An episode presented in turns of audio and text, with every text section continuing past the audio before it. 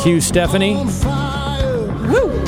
Good evening, everybody, and welcome to another very special fall October edition of Ignite Radio Live over the five mighty stations of Annunciation Radio. You're with Greg and Stephanie Schlueter, and you stole my line, but that's okay. Sorry, I have culpa for that. That's okay. It was coming out of my it's mouth. Still the too quick, five excited. really mighty Yes. stations of Annunciation Radio. Indeed, and just to see Deacon Mike, tell me it doesn't bring warmth to your heart. Yep, you know, Ron. he happens to come in once in a while, and uh, just the faithfulness of those who respond to God's call beyond what makes sense, like Our Lady, the first joyful mystery to say, "Be it done unto me according to Thy word." So that's kudos to you, Deacon Mike. Write a donation to him right now. Let's keep this place going, even though it's not that funding season. I know it's coming up. It's always funding It is, season at exactly. Radio. So- Come on. So, folks, um, you know, we are beginning to see the glory of God alive in the trees, the foliage turning colors, and we like to pronounce this.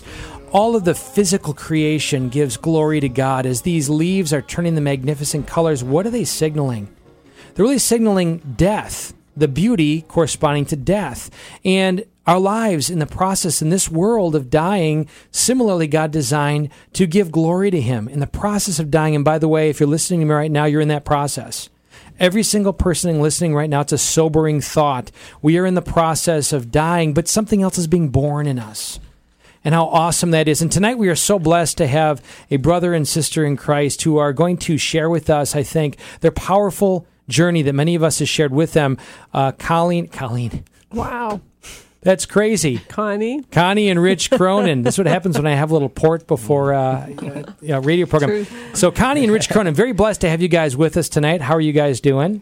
We're doing We're doing great. great. Thank you so much. Awesome. So we've talked about this really for a couple of years because I've known Connie and Rich as people, good Catholic brother and sister in Christ, fellow parishioners who've been very involved in our community in many different ways. And um, they're given witness all the time in, in quiet ways, in very humble ways. Uh, Rich and Connie are with Ed Schmidt Auto. They you know they would maybe would want you to know it not a big deal it's but for them it's all about using their gifts for the glory of god it's all about you know giving him glory in every single aspect. But they've got a journey that they're going to share with us because truly, a few years ago, I'm going to say this were it not for God's miraculous love through the physical arts, medical arts, learning of doctors and applying that knowledge, that's a miracle. That the gift of intelligence and applying that, and the miracle of prayer, the miracle of community. Were it not for those two evident examples of God's love, Rich wouldn't be with us here tonight. And uh, recently, just a few Fridays ago, it was pronounced that he is cancer free. And I wish I had a little button to push and we'd hear the applause and praise God. And, and it's awesome. You can join us in that. But um, you, folks, seriously, what what is this? It's certainly we're going to hear their story tonight. But as you're hearing their story, I want you to hear sort of your own story of whatever in our own lives is in need how we're being humbled, whatever that may be, relationally, physically, that our God is a God of love who reaches down into our world, into our physical world, and that there's power in prayer. There's power in humbling ourselves and coming before Him. So we just want to hear the story tonight. We want to hear the story of proclamation and give glory to Him who has a purpose, because we also acknowledge tonight that there are many who at the same time perhaps got a similar diagnosis and are not with us or are in hospice right now. And God was just as present and is just as present in their circumstances. And the prayer is just as applicable in a mysterious way. And so, wherever you're at tonight, I'm going to lead us in prayer right now. Let's be mindful and open our hearts that God is not distant. That in this faith of ours, we struggle. Let's face it, right? We have a hard time in this world to look at the world, read the news and everything, and wonder, where is God? But He's truly with us. We want to open our hearts to hear Him and be aware of His presence tonight. In the name of the Father, and the Son, and the Holy Spirit, amen. Dear Lord, we just want to keep it real because you are real presence. We refer to you as real presence, not fake, not artificial, not hiding, but real and present to us. And too often, Lord, if we're honest, we distance ourselves from you, from our wounds, from our hurts, from our fears of being hurt by other people. You want to break through all that, and you did, Lord, when you took on flesh and blood. You entered into our humanity, God, and through the Eucharist and through our church, you are still present with us. You're still pressing in on us, and you invite us to open our hearts and our minds to experience you. And so attune us right now, God, all the more to your miraculous loving presence. You want to work tonight. You want to speak to us personally. You are a God of miracles. You're still working, and we desire all the more to know that God, that we can be drawn into a deeper intimacy with you and in you with all others. We ask this in your name, and we do pray the Hail Mary in this beautiful month of Mary, uh, through whom you chose to come into this world and through whom you pour forth all graces. Hail, Mary, full of grace, the Lord is with thee. Blessed art thou among women, and blessed is the fruit of thy womb, Jesus. Holy Mary, Mother of God, pray for us sinners, now and at the hour of our death. Amen. In the name of the Father, and the Son, and the Holy Spirit. Amen. So, Rich and Connie, we're just delighted to have you with us as we celebrate this continued journey. Really, this is a waymark that we're wanting to proclaim God's glory. Who knows what we're going to face in the next week or month or year, but we have a moment now to thank God for what He's done. And so, just for our listeners, the next, you know, short bit of time we have together, um, we're going to begin as we really are challenged to do. We read uh, Revelations um, 12 11 that they defeated the enemy by the blood of the Lamb which is the mass and the word of their testimony. So it's it's tough for us folks. I get that. Those of you out there, you don't maybe believe that you have a testimony that merits being heard, but I just want to affirm you do. You have a story, and uh, I encourage you tonight or tomorrow as you discern it to really share appropriately that story. I'm going to put uh, Connie on the spot, ladies first, to share with us a little bit of her background and you know, just Connie, how did you come to more fully understand and really embrace Jesus Christ in our Catholic faith? Well, Gary, hey, thanks, Susan. Thank you. Yeah, I deserve it. Um, you know, I would say to those who don't think they have a testimony, that's kind of my story. I um, I'm the story of slow and steady wins the race. I think um, nothing exciting really ever happened to me. Um, so, except for Rich, of Thank course. You. yeah, yeah, what about I'm me? gesturing. Rich has a solemn look in his face. Oh, me. She started But, at the um, beginning. No, so I just grew up in in a really great German Catholic farm family home. I was the oldest of six kids, and uh, you know, in thinking about this, I really uh, just remember, you know, working hard and going to church, and and church was our community. Everyone knew each other. Um, and uh, I remember from an early age my mom being really pro life and and signing up to be, you know, her name in the in the uh, Cincinnati paper for the people Ooh. that were pro life. You know, so I just remember some of those really early things and. Uh, Those little things that planted some seeds and were significant. Yes, Yeah. yes, exactly. Um, so I was always Catholic, even uh, in those college questioning years and partying fun years. I, I still went to mass every single week, um, and and I knew that I always wanted a, a good, hardworking, faithful Catholic husband. The only caveat was that he wasn't going to be a farmer. She tried to make me one. You make a good farmer, Rich, by the way. Um, but really, what I feel like is that my faith just kind of grew and matured as I grew and matured as a woman and as a wife and as a mother. Um, you know, we might talk about it later, but you know, we married, had kids, moved to Toledo. Um, the first big decision I think we ever made in our faith after our marriage was finding a parish. And um, we really did, when we moved here from out of town, kind of searched for a parish home as we searched for a home. That's awesome. Um, and later, as Rich really started to grow in his faith, we both began to read. And so I almost feel like one of the, the Protestant people that read their way to a deeper faith. So we both started reading and reading and reading and uh, watching EWTN, listening to Annunciation Radio in the early days. And uh, that just kind of brought me to a deeper love of the faith and the love of our Lord. Awesome. Thanks for sharing that, Connie. I have to say this. So, Connie is beautiful and always looks beautiful and just is always styling it and looking so classy and cool. And I have to point out to our listeners Without even trying, without even way. trying, um, she is beautifully, cute, cutely dressed right now. Red and blue are the colors she has on, and her headphones are accessorized. She has the ones with the red tape that blend beautifully in. So she's beautiful inside and out. Rich. Oh, thank you very much. Well, mine is a little bit different than Connie's, although it, it, it's very similar. But I grew up uh, in a Catholic home. I'm the ninth of 11 kids from Cincinnati. And um, yeah, lived a, a good Catholic life. But you know, growing up Catholic, um, our family was one really to keep uh, keep uh, keep our faith in church for an hour a week. And when we left church, you know, we didn't necessarily live our faith uh, the way we, we probably should have. Although my, my parents were good, good um, Catholic witnesses, uh, silent witnesses in the way they lived their life, not in the way they spoke.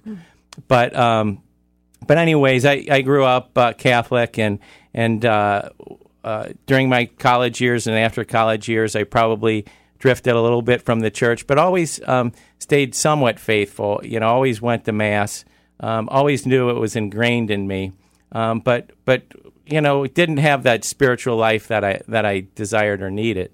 Um, and I, I met Connie, and Connie was a great influence on my life, and quite frankly, a great influence on my Catholic life as well, um, because there was no doubt we were going to, uh, you know, uh, go to church and and and and, um, and live our faith.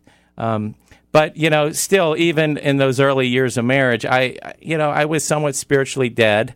Uh, I, uh, I, I- I did it more out of um, habit more than anything else. Um, and about about twelve years ago, I uh, started searching a little bit more. I wanted to learn more. I wanted to know God a little bit more. And Connie was encouraging me as well. Um, for Chirp had been going on, Christ Renews His Parish had been going on at St. Joan of Arc for the last seven or eight years prior to that. And I think every year I had been invited to Christ Renews His Parish, and every year I told somebody else that I wasn't going to go. you know, so I, I, yeah, I was the best at finding an excuse not to go. Um, but Connie kind of encouraged me this last time to go, and and um, I decided, well, okay, if I'm going to go, then I'll take it to God. And um, I decided to go to mass uh, the week before the event. I still hadn't made up my mind, and I said, okay, I'll, I'll, I'll pray to God and see if if He wants me to do this. So I, uh, I, I w- after receiving communion, I, I kneeled down. I said, okay, God, if it be Your will that I go to Christ Renews His Parish, then You show me a sign. so of course I couldn't figure out that you know eight years of invitations is signs. Send another ball. You know. yeah, but send me another one. So, anyways, uh, I went home. We went home after mass, and we, we didn't receive the mail uh, from that Saturday. So I went to the mailbox to get the mail, and we were uh, ready to make breakfast for the kids and, and for everybody. And I pull out a letter, and I get a letter from uh, a, a Mike Timmerman, who I didn't know at the time. I open this letter up, and it says, "Congratulations on your decision to attend Christ Renews Parish." That's great. That's so I had my sign. But anyways, I, I, I did attend the following week, and um, uh, it was a great weekend. But uh, I, I really had a a great encounter with Christ that weekend, and and it occurred in, in adoration. And for, for some reason, you know, growing up Catholic all those years, I wasn't very participatory in in, in Catholic uh, life, and I I can never remember going to adoration. And I went that day, and um, uh, the chapel was dark, and uh, people were reverent and and on their knees, and I. My knees hit the ground, and I just felt this overwhelming presence, this presence that I have never felt before. And immediately, my eyes, my ears, my heart was opened to, to Christ, to Jesus, and I just knew that He was here with me in the presence of the Eucharist, and and I couldn't have explained the the Eucharistic presence before that moment, and after that moment, I could, and I just felt Him in such a way, and um, I, you know, at the same time. When you feel that presence, uh, the, the shame and the guilt of all those years of sin came flooding over me. But at the same time, a love I had never felt before came flooding over me. And so those emotions turned into tears, and I couldn't stop crying. I mean, it was just, I was an emotional wreck, to tell you the truth. And, um, you know, here I was with this guy's weekend retreat, and I'm trying to be, uh, keep my composure. And this chapel is dark, and I am scared to death to leave the chapel because uh, I am crying my eyes out. And I don't want beautiful. people to see me like that. And so we were in there about 20 or 30 minutes, and I couldn't stop crying. And I just said to Jesus, I said, Jesus, I will do whatever you want me to do. but please let me stop crying. That's great. um, but and in all that, I heard his voice, and I had never heard his voice before, and it came um, in in a silent whisper in my in my head, and his voice said to me, um, "You are my witness, and your tears are." Your testimony, and beautiful. you know, I, Wow. I I could tell you this before that moment. I would never ever. I, I, I, I just feared talking about my faith to anybody. You know, my faith is private. Personal, you know, right. it's personal. All that. And after that, I, I just realized how important it is to share my faith with others. That's awesome. Um, but How old are you, anyways- how old are you at that point when you made your Cursillo? A- About 40 years old. So, okay. yeah, about 12 years ago. And, you know, it, it, it turned me around. I, I started, I actually started attending daily mass that following week and have been doing that since then. And, and, and now I look back and, and it was day by day that changed my life. You know, it was a moment, but it was day by day that, um, that my life was transformed over the last 12 years. That is amazing. And folks, just a quick note that can't be missed. You know, Mike Timmerman, whether you were the one who knew Rich and thought you were going to give him an invite without him agreeing to it or whatever, you know, folks, how easy it is to invite people to these various things, Cursillo, Chirp, Acts, to invite them at an event. And here you have a testimony of what happened by that simple gesture of invitation to encounter Christ. That is so beautiful. And of course, the Eucharist. I mean, you see Christ in the form of bread is very undramatic, you know, as far as experience is concerned, but something supernatural happened. That encounter happened. And uh, good testimony to us Catholics that it's the same Jesus that you experienced that day that we get to experience at every Mass. In fact, that we get to receive, that we become that tabernacle. I'm just moved as you're sharing that, Rich, and I'm called myself, any of us who are listening, who've had that powerful moment to not lose sight of the um, the desire that God has to increase that intimacy evermore. So, just uh, that beautiful sharing of the backgrounds. But you guys got to say a word on, you know, like Pac-Man, they meet. So you got to tell us a little, tell us a little bit of the story. Um, how did you guys meet? You know what? What? Give us a little bit of your meet story.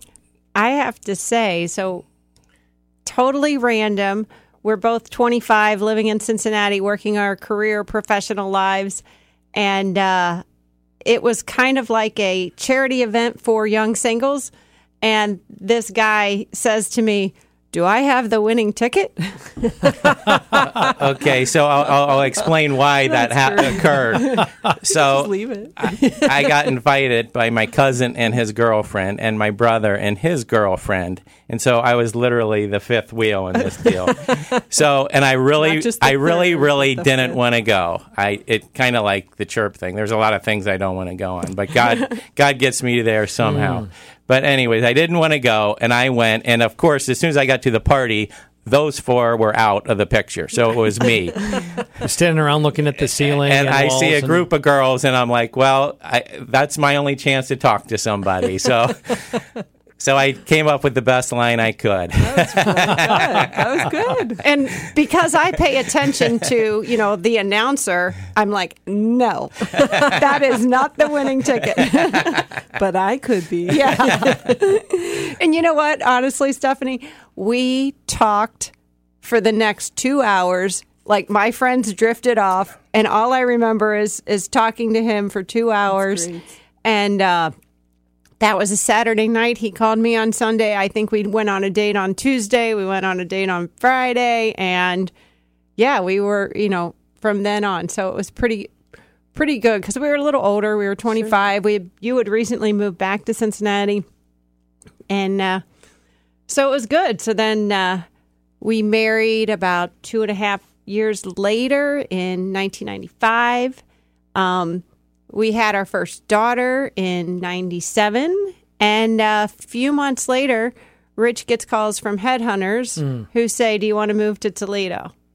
And uh, yeah. Yeah. I don't think that was the reaction from Connie. Cincinnati Reds to Or- come on Toledo or Mud from Hens. Colleen. Does it get better than that? well, I'll, I'll tell you, we had a little baby, and Connie really started Go, to Abby. get get the urge to stay at home because Hmm. it was hurting her to leave the baby every day, and um, you know, it was God's providence that we got this job offer because it was literally twice the money that I was making here. It was a, you know, it would allow her to to stay at home. And um, so we looked at it, and we, we came up here, and um, I really liked the job. Uh, I was the CFO of Ed Schmidt Auto Group, and uh, and then um, uh, I wanted to accept it, and I brought Connie up, and Connie literally uh, cried her way home and said, "I can't move." What year is this roughly? Oh, it was 97? 97. 97. Yeah. And so, yeah, I turned down the offer. And uh, the owner, Tom Schmidt, uh, Sent his wife down to Cincinnati. and he says, I'm, I'm not extending this offer to anybody but you. Uh, it's yours to take. And um, so, literally, uh, he gave us weeks to decide, and it took about three weeks. And Connie says, I'm ready to go now. Wow, that's beautiful. settle into the thought of it right That's now. awesome. So Cincinnatians, I know you're a And Cincinnati a, Reds guy. she got a note from Mike Timmerman that said no. Right. yeah, That's great. So we got the Cincinnati Reds and the Bengals, uh, who are, I believe, beloved to, to both of you, right? Yes, we're, we're big fans. Okay. And you made your way to Toledo, and now beautiful Abby, Maddie, and Charlie. Charlie, who is what, a sophomore at Central Catholic? He's a junior. like I said, junior. Um, and then Maddie, of course, Steubenville. It's her birthday today, right? Yeah, Yeah, So happy we got a birthday. for Maddie. And uh, Abby, where's Abby at? Abby is in her fourth year at University of Cincinnati, so Okay. comes full circle. All right, a little bear cat. So, um, trace for us a little bit, Rich, because it was a little bit of God's leading, and I like this story too. That uh, our God, the Word, became flesh. He wants us to. Um, really recognize revival is in the world. It's as a mother, it's as a father, it's in business, it's in work. You know, you brought excellence as a CFO of Ed Schmidt Auto Group. In fact, we moved here five years ago, and I was so impressed by godly men who are endeavoring to live it out and be real and humble and holy and pursue it in their secular capacities. And you really gave great witness to that. And shortly thereafter, so you you began to sort of be attuned to the opportunity of possibly purchasing Ed Schmidt that you never would have thought. Just give us a little bit of sense of God working through that. Well, yeah, it, um, our owner. Uh, well, the company had been through a lot of turmoil in the in 2009 and 10 because we had lost a number of franchises and uh, through the bankruptcies of GM and Chrysler, and so we really got s- small as a company. And our owner, after we went through that process, which was an extremely difficult process of going from 300 employees to 125. Um, he he decided he wanted to sell, and so uh, he was tried to purchase or sell it for a number of uh, months, was unsuccessful. I, I told him, you know, I said, uh, "Can I purchase it?" And he says, "Well, if you can raise the money, you know, you can do it." Well, I didn't have really any Five, money. ten bucks. Connie comes home, and finds him digging in the cushions of the couch. you Yeah, know. but I knew bankers and I knew people, and I knew Tom was willing to extend some um, some credit to me, and basically, literally, uh, I, I was able to piece together funds, um, a- and it was a long journey. It took about a year for me to do it, and uh, and God was really uh, kind of providential the entire way. He, I just, we just prayed and said, you know, God, if this is your desire, then show us how to do it. And there was uh, one um, real estate person who came. Um, he actually owns a big real estate company out of Washington D.C. His wife is from Perrysburg. He went to Notre Dame and was literally traveling through Perrysburg.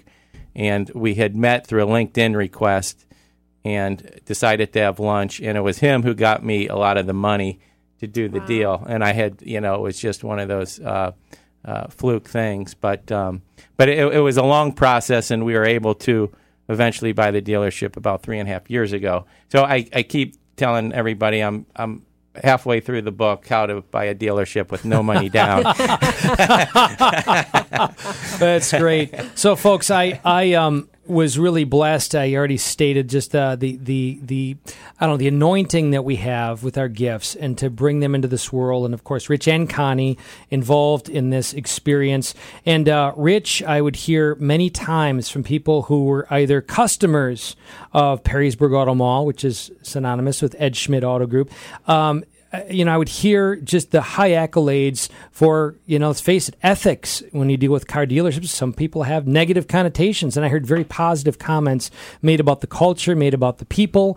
And um, I knew Rich at this point well, and uh, to hear, uh, obviously, a member of our parish, that he was even hosting gatherings during Lent for those who would want to, employees uh, of uh, Perrysburg Auto Mall Ed Schmidt Auto Group, um, to hear little presentations that would take place on a weekly basis during Lent. I mean, how many people do that? And again, voluntary, there's no force there. But the culture and the climate to walk into this secular place with these really sweet cars sitting in the, you know, come in the front door, and then to find, you know, these tables neatly set up and 40, 50, 60, maybe even more. I'm probably, how many were there at, at any given point? Maybe 60, 70, 80 people? Mm-hmm. Oh yeah, we'd have yeah 80, 80 90 people come. Yeah. So, business people coming in for the purpose of what? To more fully discover God alive uh, in their leadership and their businesses, to grow together. Um, so, another great example. Um, before we even go further, Rich, so we, Steph and I have been here a little over five years. I first met you with two other brothers, Rhino and Pat Ehrman. Um, you had had a powerful experience a year or two prior. So we're talking maybe 2013. Um, you had some very, uh, I don't know, uh, appointed moments following Chirp um, that took you to Las Vegas. Let's just say Las Vegas, and you connected with um, Peter Herbeck and that group. Just trace for us briefly how the Holy Spirit moved powerfully in your life during that time down to Las Vegas, and then bringing Lift Jesus Higher here, and just the impact that's had on your life and what you learned with these brothers. Well, after I t- attended Chirp, um, there, Christ Renews His Parish. The follow up is to to go back six months later and present to another group of of uh, people. And uh, I actually went on the last retreat of St. Joan of Arc, so there was no next Christ Renews His Parish. Um, several years after that, I had been involved in a men's group, so our, our, our team kind of formed a men's group, and we brought That Man Is You to uh, to uh, St. Joan of Arc. And so we were involved in a men's group for a number of years. And um, uh, a, parish out in Las Vegas uh, wanted to bring Christ Renews His parish out there. And the priest was from Toledo, and he reached out to parishioners at St. Joan of Arc to uh, to to uh, witness the Christ Renews His parish to that parish. So um, I was asked to be on that team, and uh, it was a great experience. So uh, ten of us went out and presented Christ Renews His parish to 22 men and, and to a group in uh, in Las Vegas. Well, when we came back from that retreat, you know, we, we were discerning, you know, what next, and it was such a powerful weekend. Um, I really felt on my heart, just as the other members of the team did, that we were called to do more. And um, a series of events occurred at that, you know, discernment meeting, and um, I came home, uh, and Connie and I always tape the journey The home. journey home. And so we, we we really kind of fell in love with that program, and it's helped us in our in our own journeys to, to learn more about the faith. And I love Marcus Grodi. so so we Perrysburg guy. yes, and uh, so I we turned on uh, the journey home that night, and Debbie Herbeck happened to be on, and Debbie is uh, is married to Peter, and she's with Renewal Ministries, and she's a Jewish convert to the faith, and um, our our topic that evening when we were talking w- was, you know, why do why do not Jews come to the faith? And and it really got us off on this tangent. It was a crazy tangent because it had nothing to do with what we were trying to discern. but uh, then the Lord works Yes, sometimes. but then I see this program, and it was uh, I was like, wow, she's relating everything we talked about in our conversation tonight. And so I just felt this strong urge to send her a note, which I did. And her email was on the screen. And, and so I sent her a note. And Peter Herbeck uh, replied a couple of days later and uh, said, um, Shalom, I, I, I need you guys to come up here and have dinner with me and tell me your story. So he was moved by my letter. And so we uh, met with uh, Peter Herbeck and, and Ralph Martin and, uh, and Debbie and um, just had a good dinner and shared our stories, learned about Renewal Ministries, and learned that they do this Lift Jesus Higher rally in, in uh, Toronto every year. And, and so um, several of us, uh, Willie Meyer and Pat Ehrman, decided to, to visit um, this uh, Lift Jesus Higher rally in Toronto and see what's going on. And we so we went there. Was this uh, March, I don't know what year, maybe 2012 or something. And um, so we go to Toronto, and there's 5,000 people there. They have two conferences: a huge youth conference, a huge adult conference. They have excellent speakers. Father Jonathan Morris was was speaking, and it was just the most beautiful weekend we had ever had. And um, we came back in the car and said, "We got to bring this to Toledo." And um, so, Hoorah. by the time we hit uh, hit U.S. Uh, territory, we had a plan in hand and and, and didn't know how it would work, but uh, but by you know by God's grace, uh, it all came together. Uh, Bishop Blair approved it, and Peter and Ralph said, "Yes, we will put this rally on in Toledo," which they had been asked to do many times across the country, but they said uh, they feel called. They felt a call to be in Toledo as well, and so we put this on. So for three years, we we had this conference. The first year, we had close to two thousand people come to the convention center. It was a great weekend. We also had Father Jonathan Morris, and it was a very, very moving weekend. So Thank you. So, folks, if you've been familiar with that, just the blessing of the humble uh, movement of the Holy Spirit in these men saying yes.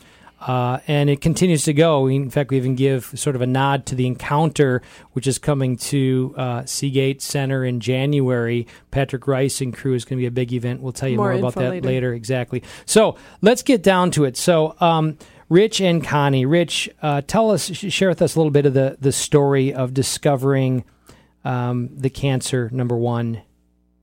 Well, I um, I'm half Irish, half German, so that, uh, but um, the Irish the Irish got the better of my skin, and um, so I burn rather easily. And as a kid, I burn a lot. But I uh, I had a melanoma scare maybe five or six years ago, and at the time we really thought it was a melanoma, and um, the doctor was in fact certain it was. It came back negative. Um, at the time, it was very nerve wracking, and um, uh, but we got through it. But by that, uh, because of that, I, I began having six month checkups with my dermatologist, which I had never done that before. And so I was constantly checking my skin. Well, about two years ago, um, she removed a nodule right uh, on the backside of my arm above my elbow, so I couldn't see it. And um, she, at the time, she says, This doesn't look like anything, but I'm going to remove it. And so she removed it, and sure enough, it came back as it was a melanoma. Um, because I got these regular skin intervals, we didn't think that it had penetrated the skin and it would be bad. But when they did the biopsy, it was um, it was very aggressive. It had uh, was deeper than we thought, and uh, more aggressive than we thought. So um, I was referred to University of Michigan. Went up there. They said, "Let's have another surgery, remove more," and that's what we did. And, and basically, if you remove a melanoma completely, then you're done. You're cured. If you get it at the skin level, it doesn't penetrate. You are cured. And so that's what we were hoping. That's what we thought. Um, so fast forward a year after that, and I, you know, I'm uh, under the belief that I'm cured. And I noticed a little nodule pop up right underneath the scar, and again, it looked like a little pimple.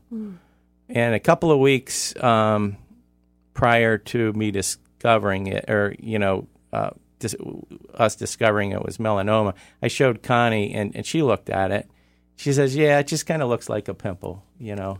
It looked like scar tissue because it was right in the scar. So it was just a little thing in the scar. Yeah. So Teenagers, acne, it's just kind of contagious. Yeah, so we didn't think much of it. Sure. So, anyways, a couple weeks later, I actually went on a retreat. Father Adam at St. Joan of Arc had a silent retreat uh, at the Lial Center, and it was an all all men's retreat. And uh, the topic that weekend was the Desert Fathers, and really a, a lot of the the discussion focused on death, um, and uh, you know. Um, I had brought my spiritual warfare book with me that weekend, and he talked a lot about Saint Anthony of the Desert. My middle name is Anthony, so I had um, an attachment to Anthony of the Desert, and uh, so. But there was a, a theme of death that weekend. It, w- it was kind of, it was pretty deep, to tell you the truth. Um, but uh, that evening, I was reading my Bible um, in silence in my room and um, my arm just kept itching. It, it was it was like nonstop itching uh, where the melanoma was, I, and I just kept scratching it. And finally, I looked at it, and um, it had turned a different color. It had turned purplish. It had gotten bigger, and I hadn't looked at it in some time, you know, in a you know maybe a couple of days or something. And um, I decided I wasn't going to use my phone that weekend, but I decided I was going to Google, you know, what happens if melanoma comes back. And it took me minutes to discover, you know, this is really bad. I knew it was really bad. Um, and and basically, what what happens with melanoma, if it penetrates your skin, it goes metastatic, and um, so you're immediately four stage, and and then it, it can spread all over pretty quickly. And so, if you get it on the surface of the skin, everything's good. Once it goes metastatic, it's really bad. So I I was immediately uh, knowing that this was really really bad. Um, I, I I went to the chapel and I started to pray, and I really started to, uh, you know, really it, it was more of a cry to God.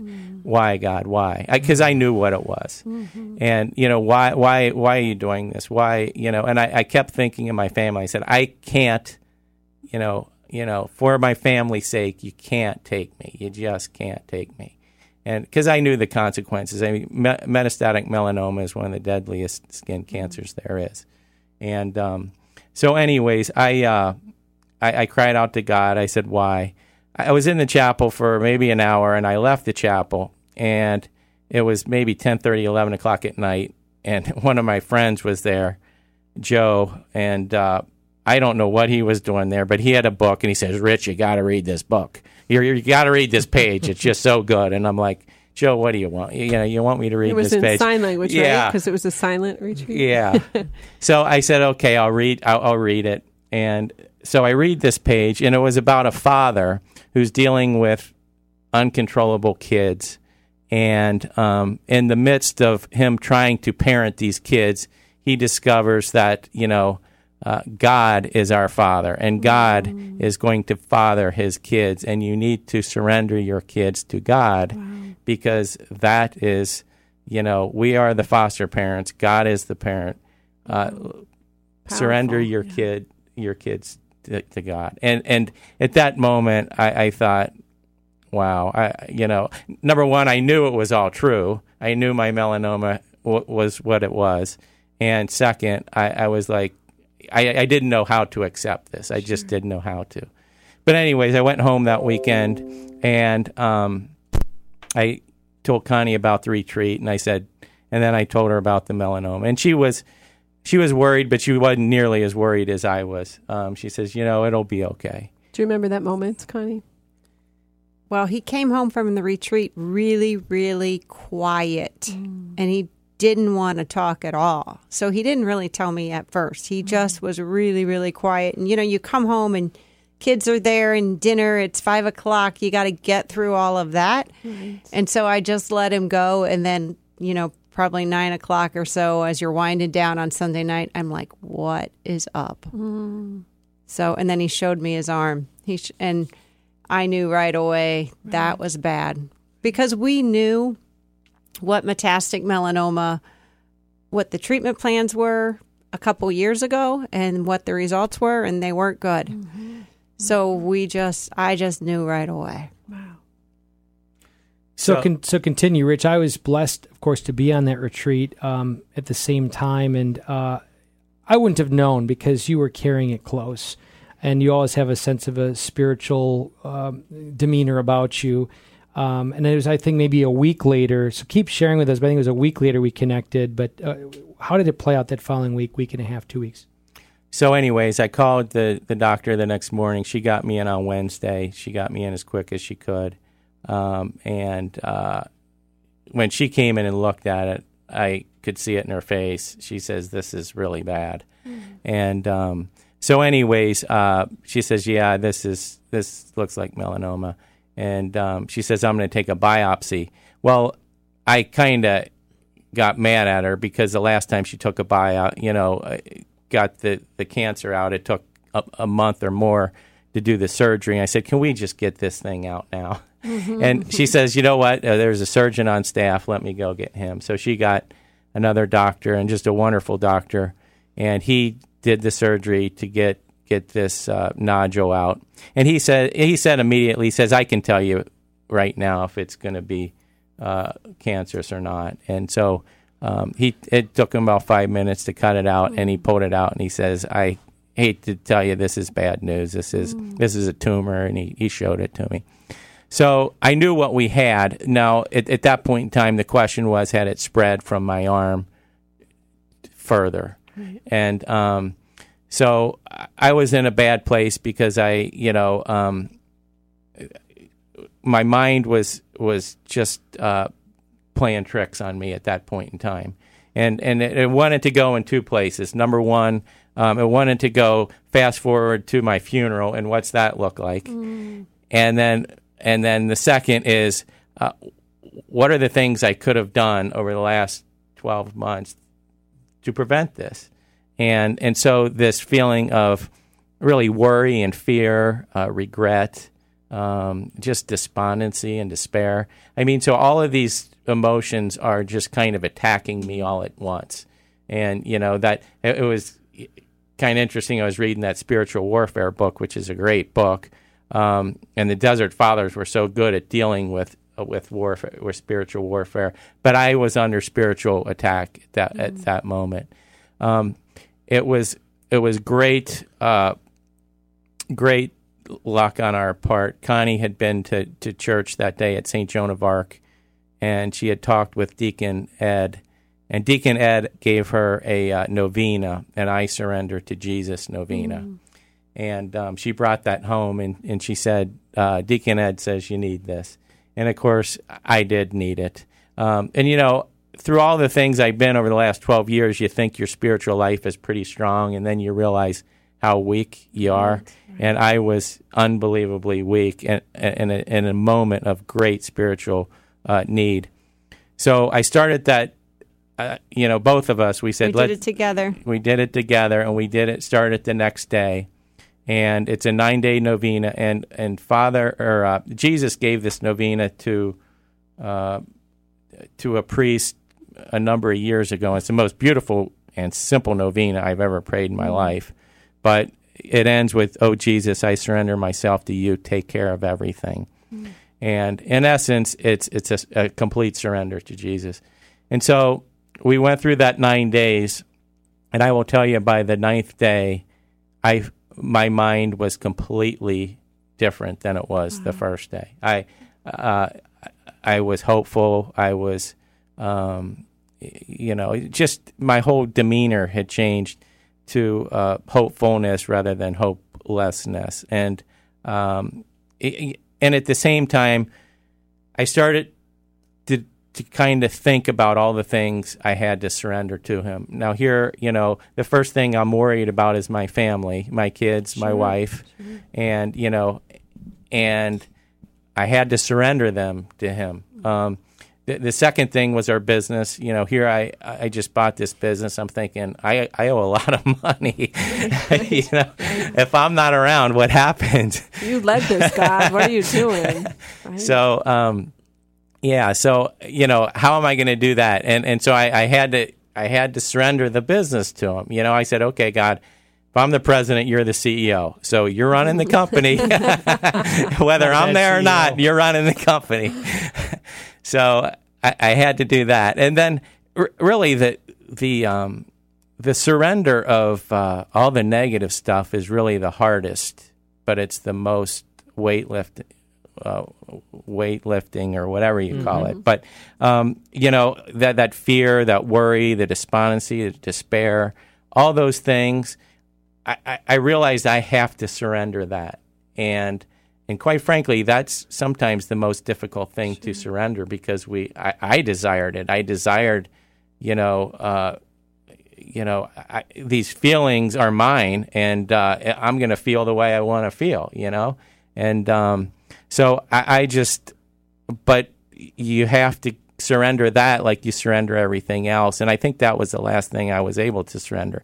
But that is, it, it, it was uh, life opening for me because after that moment, I mean, Connie and I didn't, you know, we didn't have these fears and worries and all these things. And I think part of it was just the prayers that people were extending. Overwhelming number of prayers started coming. I'm going to pause you a second. So beautiful story up to this point. You're facing the reality that we all face, but in an imminent way. You're a husband, uh, father. Um, and you know you've got all these obligations you're learning surrender. So as you said you thought you had faith until you face this and i really folks invite us to be attuned to that. You know are we really attuned if we were faced with this moment? So you're you're about ready to talk about the outpouring of prayer which we are blessed to experience in many people. Um, we talked about this before rich um, both before the show and over the last months. The challenge maybe of opening the door and really humbling ourselves to ask other people to pray for us touch a little bit upon upon the power the challenge of that but the power of that and maybe even the blessings of that with maybe people who prior to this weren't necessarily about prayer and the difference it made in their lives. Well, I'm going to let Connie kind of lead this because I was kind of dealing with my own issues and Connie was kind of dealing with mm. everyone else. I became the family spokesperson. Mm-hmm, mm-hmm. Um, people didn't necessarily want to ask Rich, and it's so humbling to even be in the position not even to just ask for prayers, but to just tell people what's going on. You know, we've lived just a, a nice, normal, blessed, beyond blessed life that, you know, when people, you, you want to tell people, but you don't want to tell people. And so it's just a funny situation to be in. Um, um, but let me just interrupt for one second because one thing I did do is I, I met with Father Adam right after you know all our diagnosis and everything, and uh, he he and I had a great spiritual talk, and he he says, let's take our cause, the Blessed Solanus Casey, and Blessed Solanus had just been beatified. And I said that would be great. And to tell you the truth, I didn't know a lot about Blessed Solanus. Um, I have since learned that he died of a skin disease, and his first oh. cure was a woman with a skin disease. Mm. Right. And so, um, so I, I, told Connie that after our meeting, and then she kind of told everybody else. Right. So, so I shared, you know, that with some people, and and what's amazing is that some friends took it upon themselves to figure that out. So Molly McCartney and Patty Savage McNamara um, realized very quickly that November 30th through December 9th was the novena to Blessed Solanus Casey. And all this is really, by the time he's getting PET scans and everything, it's all right around Thanksgiving. And by that week before November 30th, they're sending out an email that literally went around the world. Mm-hmm. Um, Gives me chills. You know, yeah. people were emailing us, letting us know that they were praying for us. Um, and and one thing, by this time we had known that the cancer had spread, and I'd got PET scans, and uh, we had seven tumors, or I had seven tumors in in various places mm-hmm. amongst my body. So uh, it, we knew that the situation was was not good. And also, what happened that that same week was also the first time he had an appointment with an oncologist at University of Michigan. So um, we went into that meeting at University of Michigan with very little hope, to be honest, because we knew that metastatic melanoma had zero chance of recovery with chemotherapy or radiation. Um, what we didn't know was that um, immune therapy had really been developed in the last few years. We knew when he had it the first time that it was starting, and I remember them saying it was a case of kill the patient or kill the cancer. So that's you know where it had come in the last couple of years. Um, so he was set to begin immune therapy the first week of December. So all this just happened really, really quickly. We're also dealing with setting up financial plans and wills, and me learning the business and a million other things. Um, but all of a sudden, we're getting cards, we're getting prayers, we're getting offers for dinners, just everything you can imagine, and uh, just the the people praying, and then the people having other prayer groups pray. It it was overwhelming, mm. but it was powerful. I can tell you, I don't think I don't know what you would do if you were in the same situation we were in and you didn't have faith. Because you would have no hope. You would have no sense of of a future you would have no sense of community like we had. It was truly amazing. And Greg, we did get stories of of people we know. I mean, just recently we were with Rich's family, and uh, he has a, a brother in law who said, I've said that prayer to Solanus Casey every day since. He's a Presbyterian. Wow. I mean, That's awesome. That's great. you know, uh, we we all have those people in our family um, or friends that that we don't think pray, or we're not even sure that they believe in God anymore. And um, you know, people have shared with us that that our witness to faith, our witness to belief in prayer, and them watching us through this journey has strengthened their faith.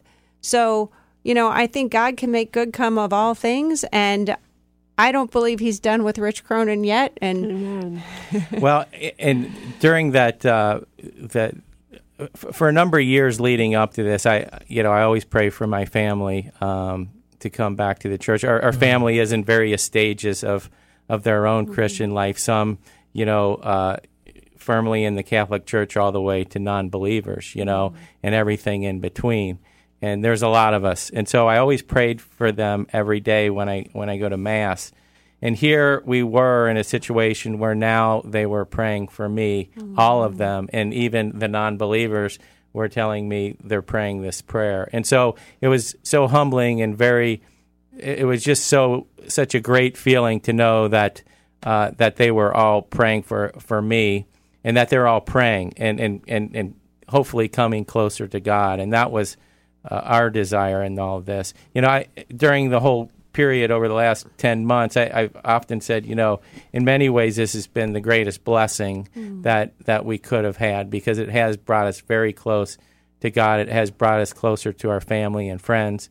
Um, and there wasn't really a day this year I felt I felt sick physically, but I never got out of bed where I was mentally hopeless or frustrated or anything else. I- I was always upbeat, and I can only attribute that to prayers. I mean, I can't attribute that to anything else because the power of prayer was so strong.